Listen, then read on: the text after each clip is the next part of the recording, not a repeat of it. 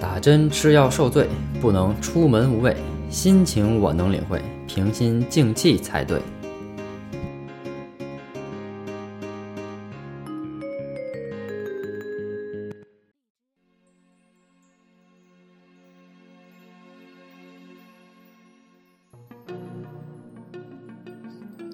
各位听众朋友，大家好，我是木匠。那么这一期呢，木匠给大家带来这个关于二手烟的一些讲解啊。那么就是有一则新闻啊，说一个五岁的宝宝在上海医院进行高血压的检查，检查完呢，医生发现他的收缩压高达了一百八，并且呢，用这个降压效降啊降压药的这个效果也非常差。那么进行了这个血管内皮的检查之后呢，医生发现孩子的血管啊。就像八十岁的老人一样啊，动脉硬化，而且呢，内皮有严重的损伤。那么后来询问原因啊，才终于知道这个孩子的父亲啊，经常抽烟，每天呢吸三到五包烟。那么这个二手烟啊，成分与这个一手烟其实没有什么差异啊，但是二手烟里边啊，有非常多的这个化合物在这个流烟中呢，释放率是比。呃，主流烟啊，或者说一手烟是更大，是更高的。那么，比如说咱们这个一氧化碳啊，分流烟的主要烟呢，呃，分流烟的这个一氧化碳的含量啊，是主流烟的这个五倍。那么焦油呢，还有烟碱是啊，主流烟的三倍。呃，亚硝胺呢是五十倍啊。这个二手烟对这个身体的危害啊，咱们各位听众应该。也都非常了解了，但是呢，二手烟对孩子的一些伤害啊，大家啊还是要注意一下。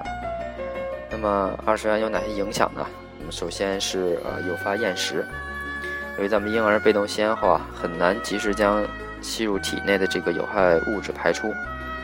当咱们宝宝吃饭与烟联联系在一起的时候呢，就可能可能出现这个厌食的情况啊。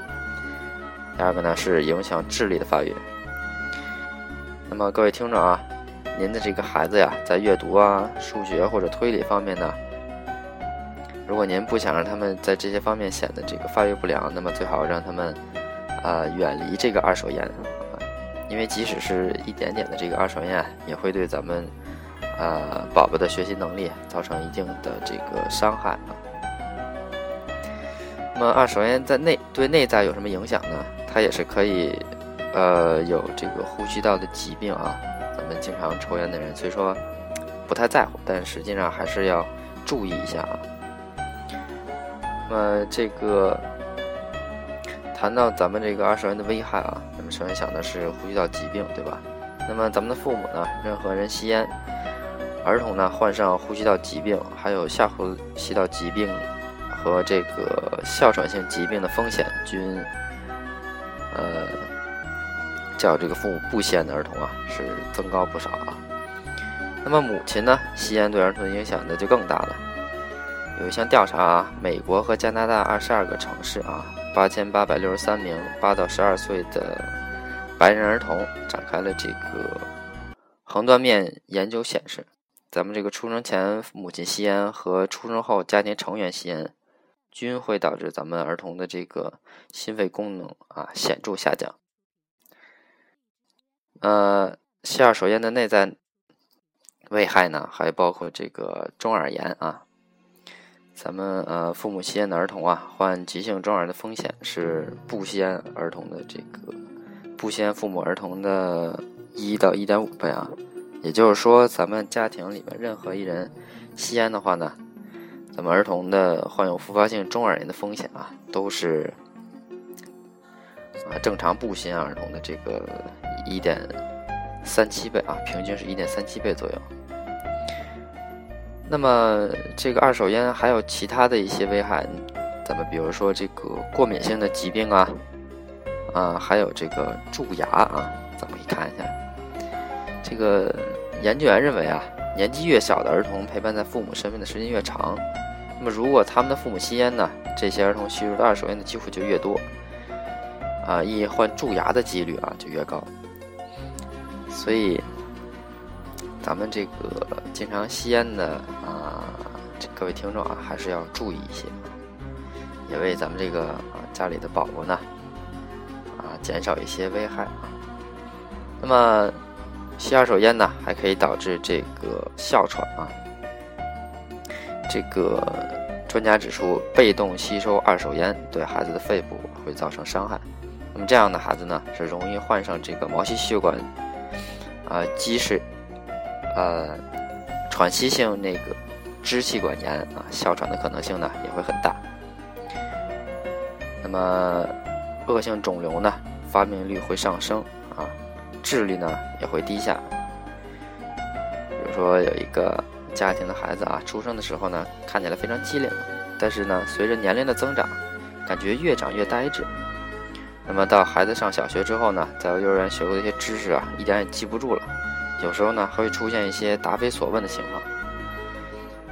这些情况啊，咱们想一想啊，是与成或者说青少年有一个什么共同点呢？如果说咱们成年人或者青少年啊，有一些。啊，吸食微量大麻的这种情况啊，就会产生这个大脑的反应呢，就感觉会很迟钝啊，一般会比常人要迟钝一秒左右啊。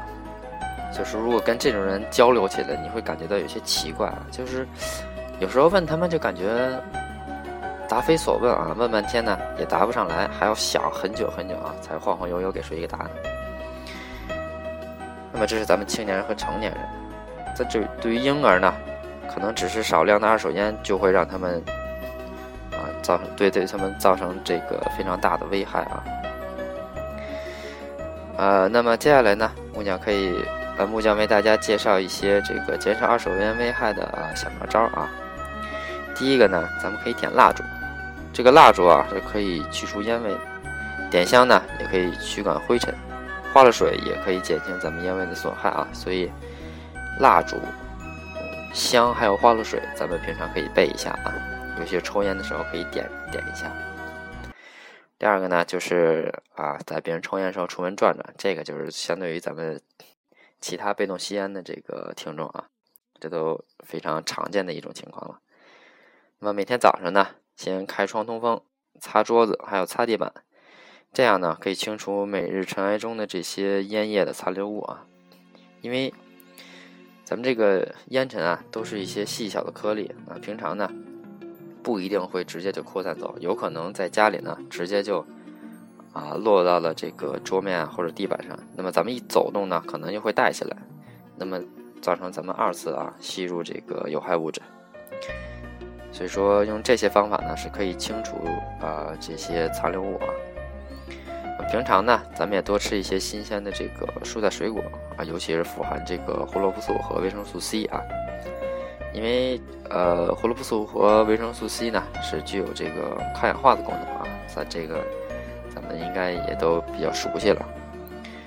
那么有哪些水果呢？咱们可以尝试一下木瓜啊、南瓜啊，还有番茄、胡萝卜啊等这些这个蔬果啊，也不能叫做水果了。